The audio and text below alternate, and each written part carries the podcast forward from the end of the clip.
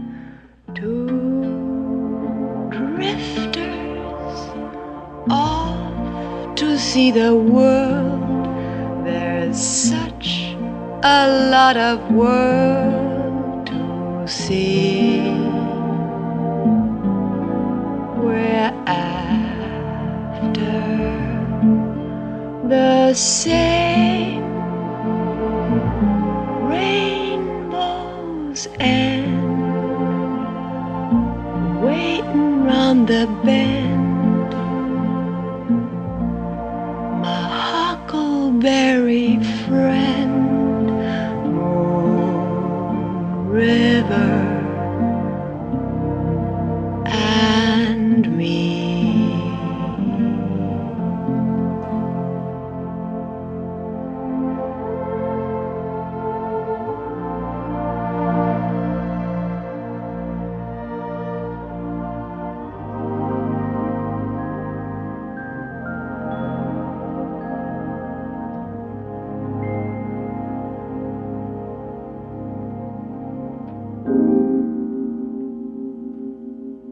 Всем привет, у микрофона Кирилл Лушников, и это программа «Найди свое кино». Сегодня у меня в гостях очаровательная, потрясающая, невероятно талантливая Наталья Смердева, педагог у меня в гостях. Наташа, здравствуй. Здравствуйте. В этом году, да даже не в этом году, а в эти дни исполняется 60 лет культовому фильму «Завтрак у Тиффани». Главный саундтрек только что прослушали, как намек а на то, о чем сегодня будем говорить весь этот час. Легенда, принцесса Голливуда, да, как ее называли. Бесспорно, самая красивая женщина 20 века. Очень ее люблю, ценю ее творчество Одри Хёберн. Поэтому сегодняшний выпуск «Найди свое кино» будет посвящен именно ей и фильмам с ее участием. Одри Хёберн в твоей жизни какое место занимает? Очень важное место. Это моя самая любимая актриса и старого Голливуда, и, в принципе, даже сравнивая с современными актрисами. Вообще, я бы сказала, что для меня это Одри это даже такая икона, настоящее вдохновение просто по жизни, то есть и а, своей биографией, своим стилем, а, образом, который она создала. Ну, то есть даже не создала, а вот какой она была. Такой идеал, можно даже сказать. Да, то есть такого образа прямо у нее и не было. Она Да, просто да. чистая, красивая, очаровательная, да, нежная. То есть вот эта икона и стиля, и жизни. Да, и очень естественная. То есть э, не было вот такого, как образа, какого-то флер таинственности вокруг нее. То есть она была такая, какая она есть. Я знаю, что ты большая поклонница фильмов. Первый фильм с ее участием. Что это было и почему ты вдруг полюбила эту актрису? Самый первый фильм, который я посмотрела, был «Римские каникулы». И, если честно, у меня все началось вот именно как раз э, с внешнего образа. Э, Я где-то увидела фотографию ее, самую знаменитую, вот эту вот растиражированную «Завтрака у Тиффани» как раз. И я поняла, что эта актриса, она очень красивая. И сначала меня вдохновлял именно ну вот чисто внешний ее образ, ее облик. И потом в какой-то момент я решила, почему, собственно, я смотрю только фотографии, почему не посмотреть ее фильмы. И я решила посмотреть с, э, именно с римских каникул. Ну, это один из таких ранних, да, фильмов с ее участием. Да, это один из первых фильмов, то есть это фильм, который сделал ее звездой. Да, это 53-й год. У меня тут такие подсказочки Да. есть. Сегодня будем рассказывать нашим радиослушателям об этих фильмах, чтобы было что посмотреть на этих выходных. Да. А, Думаю, да, действительно, можно начать с римских каникул. Немножко о сюжете расскажешь? А, Да, это фильм про принцессу одной европейской страны, которая не называется, и которая приехала в Рим с а, официальным визитом и решила сбежать от всей вот этой своей э, жизни принцессы и посмотреть город самостоятельно. И там она познакомилась с э, очень интересным журналистом, который узнал в ней принцессу, хотя она пыталась выдавать себя за простую девушку. И вот они вместе провели такие очень милые, романтичные римские каникулы. Почему он, собственно, сначала ее не признал? Она-то спала. Да, она спала на лавочке. Спала на, на скамейке, да, конечно. Вообще, на самом деле, вот этот флер романтический, он присущ абсолютно всем фильмам Содри Хёберн так или иначе. Да. Может быть, исключением будет «Дождись темноты». Даже триллер, можно сказать, по современным меркам. До него обязательно дойдем, а римские каникулы действительно стали какой-то определенной лакмусовой бумажкой на ее актерскую игру. А, Потому что, э, насколько я знаю, там очень много интересных эпизодов было связано с этим фильмом, что режиссер был недоволен а, молодой Одри, юной, да, Одри. Она не могла плакать а, во время съемок, а там как раз э, да, финальная сцена, она Да. должна была заплакать. И он так на нее накричал, так ее оскорбил, что она заплакала. И именно вот эта сцена вошла в итоге в фильм. Да, вообще моя самая любимая история про римские каникулы это то, что она связана с пробами Одриной, роль принцессы Анны. И на пробах э, там же сначала снималась на камеру, и потом э, режиссер объявил, что все, съемка прекращается. Но на самом деле он не выключил камеру, и но Одри продолжила вести себя просто вот как принцесса. То есть, когда она уже, ну, она думала, что камера выключена, она продолжала там сидеть с идеальной осанкой, такая вся статная. То есть она была как принцесса в реальной жизни, можно сказать. Но она такой и была. Но у нее же есть такие корни. Ее мама была баронессой, то есть у нее тоже такая непростая, очень интересная семья, то есть она очень такая статная сама была. То есть не мудрено, Да, что она да, сыграла принцессу. принцессу. Фильмы Содри Хёберн для тебя это показатель чего? О, какой сложный вопрос. Это показатель эпохи, наверное. Даже просто вот следить за тем, как менялся мир за вот эти несколько десятилетий, что она э, играла в кино. Э, Очень интересно наблюдать, как менялась мода, как менялась даже техника какая-то, как что-то вот менялись порядки, тоже те же самые первые ее фильмы, где принцесса что там провела ночь с э, незнакомым ей мужчиной в одной комнате просто, там на разных кроватях, ну это же было что-то, что-то с чем-то, и как уже постепенно а, менялись и образы, которые она играла, то есть от а, такой наивной немножко девушки до уже женщины, такой немножко легкомысленной в «Завтраке у Тиффани», например. Очень интересно наблюдать, вот если смотреть прям по хронологии. Все её фильмы, да. да. Летом вышел на Netflix фильм документальный о ее жизни, и там э, для меня было открытием а, то, что вся ее жизнь, а, юность прошла в лишениях. Да, А, Война была в Голландии, если не ошибаюсь, она как раз на тот момент там жила. да, да. Она родилась в Голландии, да. И как раз в оккупации прошло ее детство. Да, и представь, что не было э, ни вечеринок, да, ни романтики, ни походов в кино, э, не было ничего вот такого нежного, да, то, что присуще девушке. И в итоге все это она будто бы перенесла на большой экран. Потому Да. что каждый ее фильм это такая мечта маленькой девочки, да, грубо говоря. Та же Сабрина, например.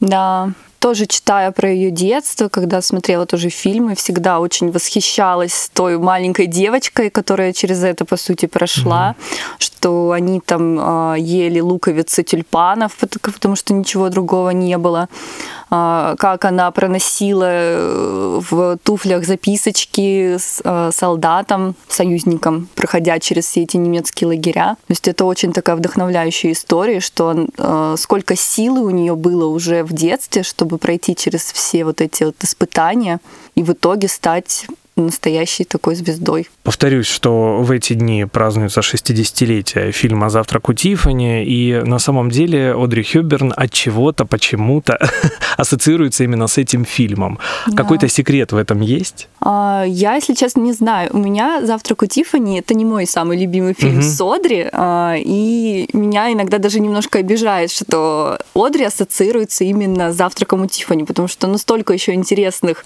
и замечательных фильмов, которые можно с ней посмотреть, но никто не знает ничего, кроме завтрака у Тифани.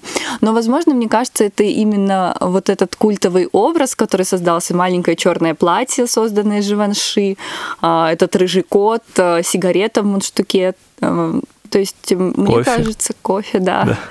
Игра на гитаре на окне. То есть это именно такой внешний образ, мне кажется. Потому что, ну, многие-то не смотрели даже фильм, к сожалению. Многие не читали книгу. И книгу не читали. Большинство, книгу да, читали наверное. еще меньше, Еще чем смотрели меньше. фильм. А Здесь можно, кстати, провести такую потрясающую параллель, потому что книга-то очень интересная Трумана Капоте, да, который «Хладнокровное убийство» великолепное написал.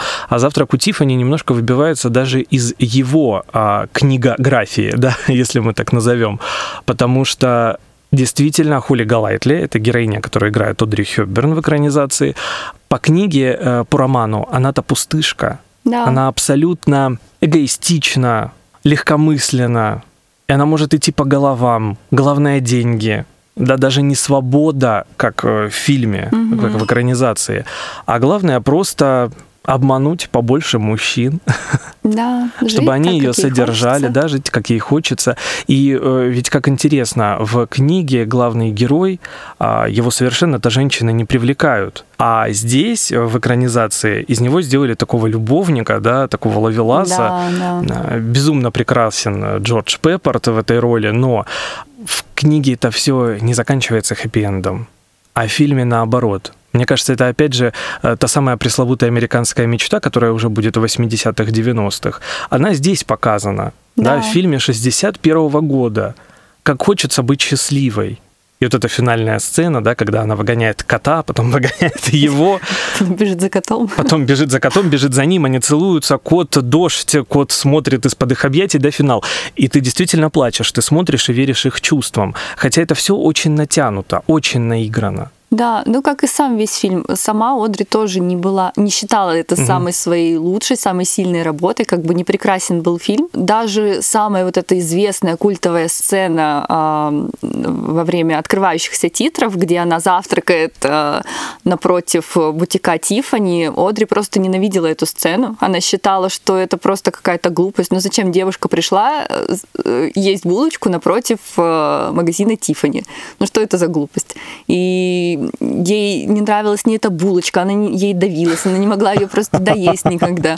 И она считала эту сцену ужасно глупой. А она в итоге стала с- просто Культовой. символом, да, культовым. Ну и сам Капота, он же писал книгу, основываясь на образ Мэрилин Монро. То есть это, по сути, роль должна была достаться ей. Но в итоге э, сыграла такая просто полная противоположность, как мне кажется, Мэрилин. А, А Марлин бы иначе сыграла. И вот как Конечно. раз-таки получилась бы- бы вот та самая пустышка, да, грубо да, говоря. как в книге. Да, было бы куда более точно. Но, может, оно и к лучшему, что в итоге так сложилось, что у нас есть два взгляда, можно так сказать. Один из книги, один из фильма. Что Как удивительно, что спустя столько лет, да, э, фильм до сих пор, оно, во-первых, цитирует, и цитирует не только текстом, да, э, метатекстом. У нас Да. появляются мемы, у нас появляются мерчи, у нас появляются, ну, что угодно, и именно связанные с этим фильмом. Сколько отсылок, э, сколько аллюзий, омажей на «Завтрак у Тиффани» в современных фильмах. Я вспоминаю потрясающий мем, наверное, это 2015 год, если не ошибаюсь, когда а, соединили две фотографии на одной, когда они в клубе, если я не ошибаюсь, а, Холли Галайтли и Фред, да, как она его называла. Да.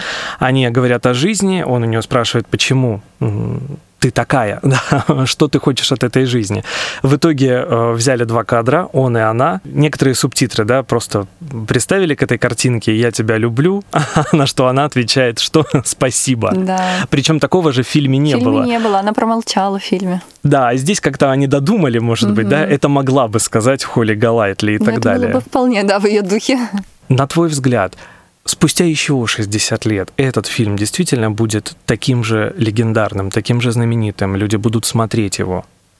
Ну, хотелось бы верить, что да. Мне кажется, э, если спустя 60 лет после премьеры он остается актуальным, и люди находят отклик и в образе Одри, и в каких-то мыслях про то, как скребут крысы на душе, Да. то и спустя еще 60 лет э, люди же не поменяются сильно, я надеюсь.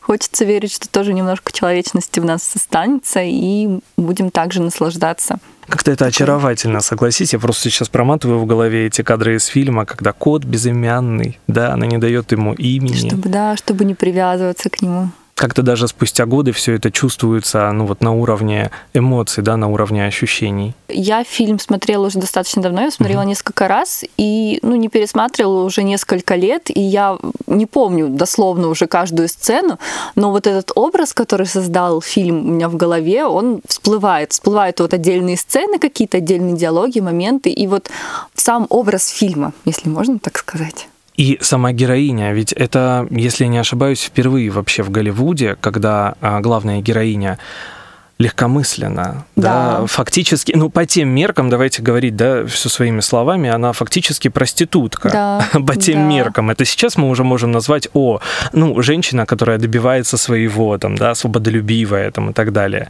По тем меркам нет. По книге так совсем все плохо.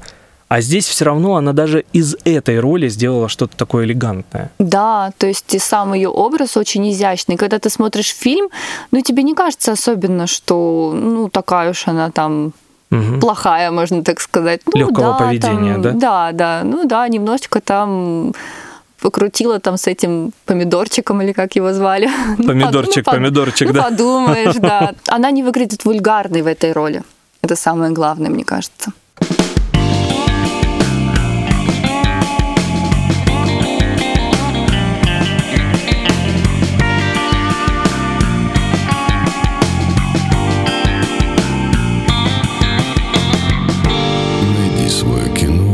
радио «Маяк». Moon River, wider than a mile, I'm crossing you in style someday.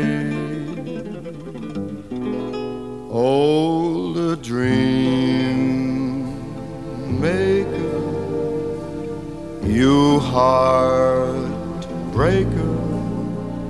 Wherever you're going, I'm going your way. Two drifters off to see the world. There's such a lot of world to see. We're after the same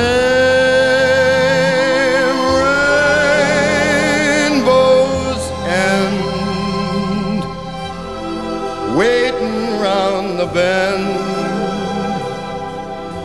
My huckleberry friend Moon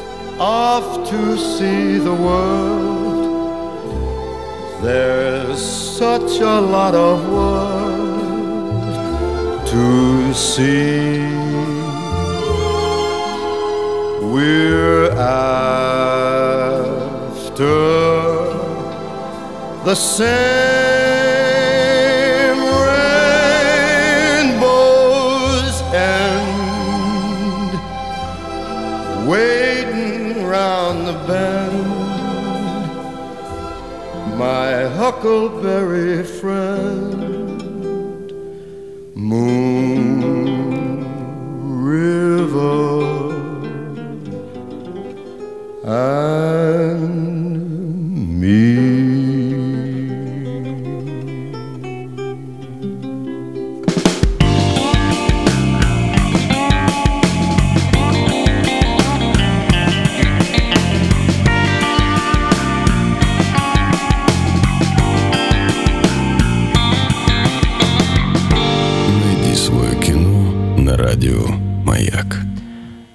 Наталья Смердева у меня сегодня в гостях. Говорим о фильмах э, с участием Одри Хёбберн. А В эти дни празднуется 60-летие завтрака у Тиффани. 60 лет, ну дата, это действительно Да. это такая весомая дата. И мне кажется, именно с завтрака у Тиффани, это 60-е, да, если я уже не Да, ошибаюсь, 61 год. начинаются, а, начинается эпоха таких авантюрных комедий с ее участием в том числе. Это и «Шарада», Да, как у раз миллион. 55 лет, кстати, исполняется, тоже круглая дата практически. Вот на твой взгляд, этот жанр, ведь он и сейчас тоже не устаревает, но почему-то то, что выходит сейчас на большие экраны, в подметке не годится тому, что снималось в 60-х. Да, ну, возможно, дело в том, что э, в то время это все было таким, таким чем-то новеньким. Сейчас уже кого уделить, удивить романтической комедией? Ну, у нас тут каждый месяц, наверное, выходит по романтической комедии. Тогда это был не такой уж распространенный жанр, и это было что-то новенькое, то есть соединение двух таких жанров, да, что-то вот романтическое, э, комедия, плюс еще, если это шарада, например, там такой шпионский немножко элемент, так скажем. И э, это действительно было чем-то необычным, чем-то захватывающим. То есть э, ты мог и поумиляться романтической линии, мог попереживать там за детективную составляющую, там шпионскую, либо если это как раз миллион там за вот эту вот историю кражи, А, мог посмеяться, причем и не было никакой ни пошлости, никакой вульгарщины в этом всем, то есть каких-то там шуток э, ниже пояса, так скажем, все, все строилось на таких немножко намеках. То есть понятное дело, что они там не только за ручку, да, все держатся, но э, тебе, можно сказать, не пихали это в лицо. как Да, немножко. как сейчас это бывает. Да, да. да. По поводу шарады, э, критики той поры, а знаешь, как называли этот фильм? Сегодня нашел, просто умилился. Это лучший фильм Хичкока, который Хичкок никогда не снимал. Боже, это идеально. Это потрясающе. Я просто Да. подумал, да, это действительно так. А, По поводу авантюризма, да, по поводу э, того, как это представлено. А, Я смотрел, как украсть миллион, ну не миллион раз, но много. И постоянно, приходя в кино, то на 8 подруг Оушена, да, которые не так давно выходили, то там, я не знаю, ограбление по-итальянски, еще там по-американски, по-французски, их море, да, выходит каждый сезон, каждый уикенд. Ты понимаешь, что они не основываются на исконных фильмах, на классике. Они пытаются изобрести велосипед, но ничего не выходит абсолютно. То есть они пытаются пойти новой тропинкой, но спотыкаются, да, и падают. Да. Поэтому не смешно, поэтому не интересно. И романтические линии просто на уровень, на 3, на 5, на 500 э, уровней ниже, чем в той же классике, как «Украсть миллион». Да, согласна. Ну и причем иногда некоторые фильмы, даже если они э, как-то основываются, берут что-то, они берут, как я не знаю, как э, через испорченный телефон это передают, и что это не работает таким же образом, как вот работает в классических фильмах. Причем мне как-то, э, я уже не помню с кем, мы с кем-то обсуждали классическое кино, и мне мой собеседник сказал, что э, ему скучно смотреть старые фильмы, потому что, ну, это клише на клише. Но по сути, получается, это же как раз те фильмы, которые все эти клише изобрели. То есть, да, тебя, может быть, не удивляет э, вот этот вот неожиданный поворот, который есть в этом фильме, но он тебя не удивляет, потому что э, этот неожиданный поворот скопировали 50 раз э, в фильмах современных уже. Точь-в-точь, И- Точь-в-точь, да. А именно вот это фильм, в котором этот неожиданный поворот изобрели. Вот представь, каково было людям 60 лет назад смотреть на это, и что тут вот такое провернули на экране. И каково им потом было смотреть фильмы, которые повторяют? Да, да, То которые- классическое, то новаторское, то, что было в те годы. Да. И люди просто часто это не понимают, а на самом деле никто там не придумал э, э, в миссии невыполнимой именно вот с Томом Крузом какие-то там шпионские вот эти вот Финты, истории, да. финты, да. Потому что все было уже в «Как украсть миллион». Я вспоминаю, как Да. они, э, э, он и она, были заперты, да, вот в этой э, комнатушке в музее. Да, да, И да. как они пытались оттуда выбраться, я уже не помню точно, а, как она прислоняется к нему, да, как он берет ее за локоть. В смысле, это настолько очаровательно, что ты невольно начинаешь смеяться. Неловко, очень мило при этом, и ты не чувствуешь какой-то вульгарности в этом. Это самое главное. И ты веришь, что у, у людей действительно тут вот зарождаются чувства прямо перед нами. Если немножко глазах. Э, флешбеком а, отправиться чуть-чуть назад, я знаю, что она а, всю жизнь мечтала танцевать.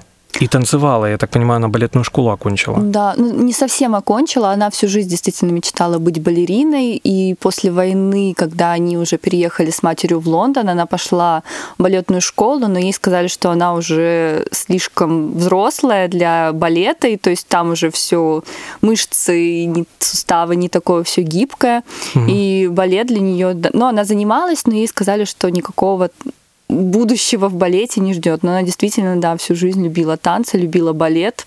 Станцевала в нескольких фильмах? Да, станцевала. В одном из ранних своих фильмов, я, если честно, уже не помню название, она сыграла танцовщицу, балерину. Это прям какой-то совсем один из первых фильмов, еще до римских каникул, до ее известности. Ну, в «Моя прекрасная леди», насколько «Моя я помню, она леди», танцевала. Да, пела и танцевала. И в забавной мордашке, да, там был тоже такой очень интересный, необычный танец, когда она была в черном, э, в черной водолазке, в черных брюках и белых носочках. Да, если мы сейчас так обратим внимание, действительно, она разножанровая актриса, разноплановая. Да, Я она вот... себя угу. попробовала и в мюзиклах, и в комедиях, и в триллере в таком драматическом. Ну вот давай как раз немножко о нем. Это «Дождись темноты». По мне, так это лучший просто компаньон на сегодняшний вечер для наших радиослушателей, потому что я так сильно нервничал на этом фильме «Дождись темноты», что, пожалуй, ни один фильм там Джеймса Вана «Заклятие» или «Астрал» с этим не сравнится. Почему? Потому что здесь э, Одри Хюберн играет слепую. Да, слепую девушку – в дом которой пытаются попасть грабители. А она в доме одна. Но так же, как и в фильме, да, современном «Не дыши», э, сравнивать не буду, но там тоже, да, человек с ограниченными возможностями, она не так проста, как кажется. Ну да, то есть это не просто э, слепая девушка, которая будет сидеть и бояться в уголке, ну, ждать, было бы когда ее да. придут спасут. То есть это девушка, которая способна, да, за себя постоять, которая пытается хоть что-то сделать ради своего спасения и не согласна просто вот так сдаваться. Ну и вот, пожалуйста, за роль в единственном триллере в своей карьере она удостоилась номинации на Оскар и на Золотой глобус, а уже позже Стивен Кинг назвал этот фильм своим самым любимым. Да. И Но... лучшие свои триллеры, да, которые он написал, он основывался именно, вдохновлялся этим фильмом, который, э, кстати, должен был называться сначала «Пляска смерти» а уже потом Такое «Дождись темноты». Жуткое название. Да, э, но смотреть на нее в любом возрасте, да, вот э, в любой роли, в любом костюме действительно приятно. Она как-то вот притягательна, магически притягательна. Согласна. И дело даже не только в красоте, а ты смотришь э, на нее, на ее фотографии, ты видишь вот эту вот доброту, эту теплоту в ее душе, и это действительно очень притягательно очень приятный, и даже можно не следить, за, о чем там фильм, хочется вот просто наблюдать за ней, за тем, как она говорит, за тем, как она что-то делает. Ее роли как-то меняются со временем? А, да, то есть если ее первые фильмы это такие немножечко а, наивные, можно сказать, девочки еще постепенно, так же, как и Одри, ее персонажи взрослеют, можно сказать. Ну, хотя а, какой-то вот дух авантюризма, если мы опять-таки вернемся к Шараде и к, а, как украсть миллион, он в ней все равно присутствует. То есть это не просто такая тетенька стала. Это очень даже интересная, активная, живая женщина. И в ее более поздних ролях уже более такая серьезная, смиренная. Даже последняя ее роль в фильме э, «Всегда». Спилберга, да, если да, я не ошибаюсь? это фильм Спилберга, угу. где она играет ангела, которого видит главный герой, и ты смотришь на нее, и ты думаешь, что она и правда была ангелом. Да, ну сколько благотворительности. Да, она занималась да. почти всю свою жизнь. Она была послом мира, если я не ошибаюсь. Да, да послом ЮНИСЕФ. Очень много сделала для благотворительности. А, вот после съемок в фильме «История монахини», которые проходили угу. в Африке, она увидела, как живут э, люди в странах третьего мира, и это ее очень сильно впечатлило. И основываясь опять-таки на своем опыте из детства, когда ну, детство полного лишений каких-то. Она считала, что ни один ребенок в современном мире не должен жить в таких условиях. Буквально на той неделе я посмотрел э, фильм, до этого не видел, а «Двое на дороге». Мгм. Это тоже один из последних ее фильмов, 67 год. Я очень люблю Вуди Аллена, очень люблю Ноу Баумбака. Да, Мамблкор, разговорное кино, когда, в принципе, ничего не происходит, они просто говорят, а герои рассуждают о жизни, и это все максимально просто, максимально жизненно, как будто ты смотришь на своих близких друзей. И я был очень удивлен, что в 1967 году этот фильм вышел на большие экраны, ведь он именно об этом. Причем а, до этого как ты уже говорила, она икона стиля. Да, и в каждом фильме она появляется в нарядах Хадживанши, она появляется в каких-то потрясающих платьях, а каждый ее наряд становится культовым в жизни, да, и любая женщина мечтает стать э, Одри Хёбберн. То э, в фильме «Двое на дороге» как-то все не так. Проблема сложных взаимоотношений да, в супружеской паре, которые на грани развода. Я сразу вспоминаю брачную историю, которая не так давно выходила, ну, у Мгм. Бамбака со Скарлетт Йоханссон. Ведь, в принципе, если мы так, ну, сделаем такое наложение, это тот же самый фильм. По сути, да. Да, о разводе, о том, как они любят друг друга, но больше не могут находиться вместе. И здесь э, было тяжело ей играть. Почему? Потому что, во-первых, не было никаких нарядов, и режиссер сказал, играй как умеешь. Не было вот этой, знаешь, а, как очень часто бывало в 60-х, а, режиссеры дают задачу, да, как в ну, принципе вообще и в старом сейчас. Голливуде. И в старом Голливуде в том числе, конечно. Здесь не было задачи. Вот у вас есть текст, вы его немножко сами можете м, исправить, да, отредактировать Да, и тут сыграть. ты поплачешь, тут подними бровки, здесь опусти взгляд. А здесь этого нет. Да, То есть играй жизнь. Да. И на меня просто этот фильм неизгладимое впечатление произвел, и он стал теперь одним из самых любимых. Я до этого как раз говорил, что завтрак у Тиффани, завтрак у Тиффани. И вдруг двое на, а, двое на дороге вот произвели на меня такое впечатление. Да, он очень необычный. Он действительно рассказывает. Интересно, что он рассказывает, по сути, дорогу, которую двое людей прошли в своем браке, да. А, Очень... Хотя там есть культовый наряд от Пака Рабана, такой весь, если ты помнишь, в таких пластинах металлических А, каких-то. как вон оно что. То есть Да. всё-таки- Один наряд как минимум был. Что, ну, на тот Да. момент, наверное, он еще не был культовым. Ну, на тот момент, а уже да. потом. Я думаю, это как и песня Moon River, да, из «Завтрака у Тиффани». Да. А, Она же не хотела петь. Я, Да, я помню она- эту историю. Она просила Генри Манчини, а, который напи- Да-да-да. писал саундтрек, музыку к фильму Мгм. «Завтрак у Тиффани», она написа- просила написать его песню, которую она смогла спеть. И песня стала культовой. Да не Да. просто песня, а сам жанр, да, джаз под гитару. Да, да. Ее же эту песню потом даже Фрэнк Синатра пел. Э, И Пэтти Гриффин, если я не ошибаюсь. Да, она стала культовой, действительно. Хотя она даже для самого Манчини такая очень личная. Я думаю, что сегодня в завершении нашей программы мы еще послушаем Амон Рива уже в исполнении как раз-таки другого исполнителя. Ну вот как сравнить, да, а Мгм. как классическая версия звучит, как ее могут петь сейчас или пели, да, в те годы. И еще один фильм, хочу на нем остановиться, это «Все они смеялись». А, тоже один из последних ее фильмов э, перед Спилберговским всегда, Да. 81 год, про детективов, которые работают э, в агентстве, они получают задание следить за двумя дамами, а, которых подозревают в неверности их богатые мужья. И вот такую очаровательную даму как раз играет Одри Хёберн, причем настолько она элегантна, опять же, да, в своем возрасте, Да. она уже в возрасте. И ты смотришь на нее, ну, знаешь, вот такие фильмы, мне кажется, они навевают немного тоску, потому что мы знаем, какой она была в ее Да, ранних фильмах. Да. Да. и видим, какой она стала в итоге. Но при этом она, да, действительно сохранила в себе вот эту а, элегантность, статность. Но это правда очень грустно смотреть, как э, меняются кумиры. И и если вспоминать римские каникулы, Мгм. например, который один из самых первых, где она такая юная, а, цветущая, понимаешь, что она очень красиво постарела, очень благородно выглядит, но при этом, да, и особенно когда знаешь, что она не такую уж долгую жизнь прожила, что она умерла достаточно рано, ну, как я считаю, от этого становится еще грустнее.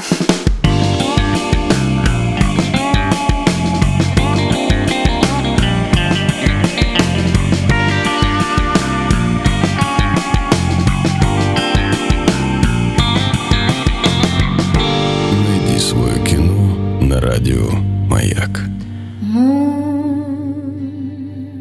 River wider than a mile. I'm crossing you in style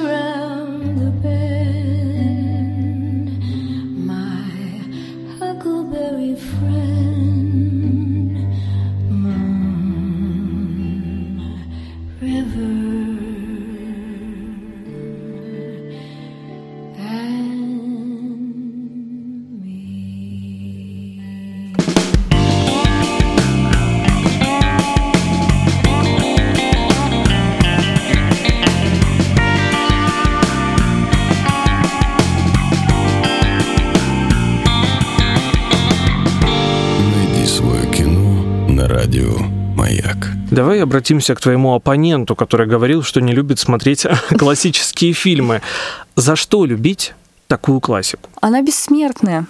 Во-первых, это такой очень хороший срез времени того. То есть это как минимум человека, которого хоть немножко интересует история, а, можно посмотреть, как, э, как жили люди в то время. Понятно, что очень часто в фильмах, ну, в 60-х это уже поменьше было, но вот в 30-е, 40-е, какой бы ты фильм ни посмотрел, там почти всегда главный герой либо кинозвезда, либо писатель, либо какая-нибудь светская львица, то есть кто-то из высшего общества. Никому не интересно было смотреть фильмы, там, не знаю, про кухарку или про, там, не знаю, продавца в магазине, да, какого-нибудь. А, Но при этом ты смотришь на даже на эти образы, как какая-нибудь там а, светская дама надевает роскошный халатик просто чтобы, не знаю, выйти из ванной до кровати своей и просто восхищаешься и модой того времени, и э, домами, образами людей, э, какими-то порядками, да. Гарант, да, гарант качества. Эти актеры были гарантом качества того или иного фильма. Да. Пусть иногда, особенно если вот более ранний фильм смотреть, ну и в принципе в 60-е тоже, ты смотришь, и ты э, иногда вот если ты включил, например, свой первый старый голливудский фильм, ты думаешь, да, да как так, они же они все переигрывают, что это за ужас такой, но потом ты понимаешь, что насколько они показывают свой драматизм. Да, возможно, по современным меркам это все как-то тумач немножко, да, будет все слишком, но а, через какое-то время ты понимаешь, что ну, ты действительно веришь, да, тому, что вот у этой дамы, например, какая-то трагедия случилась, да, или что-то там произошло. И э, очень интересно наблюдать даже просто за бытом людей, за тем, как они жили. Пусть, да, это был какой-нибудь там роскошный дом с дворецкими и горничными, но все равно это очень интересно.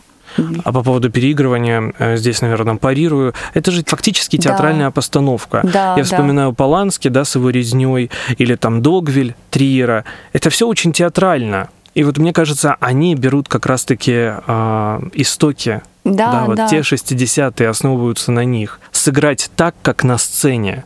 Да, ну то есть первый, э, ну вот классический Голливуд это просто театр, который сняли на камеру, Да. по сути. Сегодня что ты будешь смотреть э, с участием Одри Хёбберн? И что посоветуешь нашим радиослушателям? С чего все-таки начать? Ну, начать я все-таки советую с римских каникул. Это такая бессмертная классика. Это мой самый любимый фильм со- с участием Одри. А я сама сегодня буду смотреть Шараду. Я вдруг э, поняла, что давно не смотрела. Вот вчера начала вечером, готовясь к эфиру, но не досмотрела. Сегодня вот буду досматривать. Я провел ночь в слезах, перечитывая завтрак у Тифани. Роман шикарный, правда. Да. Я вот советую сначала все-таки прочитать, почувствовать смотреть, горечь да. всего того, что там происходит. Не буду спойлерить, да, чем все заканчивается. Читают, правильно. Да, прочитайте, а потом посмотрите, и вы поймете, чем этот фильм все-таки так хорош. Да. Наталья Смердева сегодня была у меня в гостях, педагог, большая фанатка Одри Хёбберн. Мы сегодня отпраздновали так очень по-ностальгически 60-летие фильма «Завтрак у Тиффани» вспомнили самые ключевые а, киноленты с участием Одри Хёбберн. Наталья, огромное спасибо, хорошего настроения. Спасибо. Ну а нашим радиослушателям а, прекрасных выходных. У вас есть фильмы, которые нужно обязательно посмотреть. Через неделю встретимся и обсудим. У микрофона был Кирилл Лушников. Всем отличного настроения. Пока.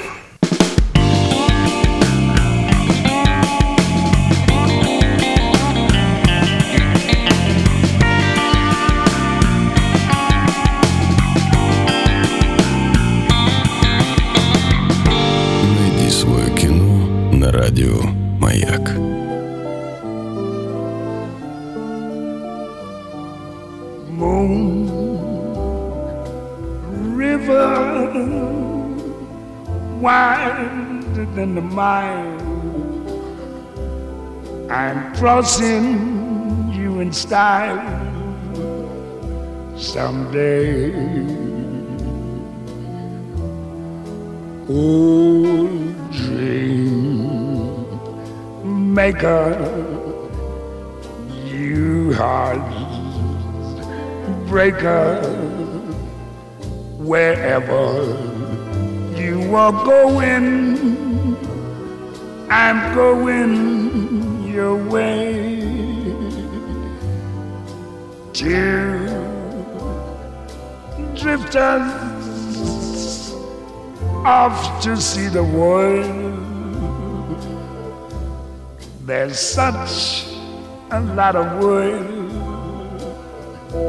to see. We're after the same rainbows in waiting round the bend. My huckleberry friend, river and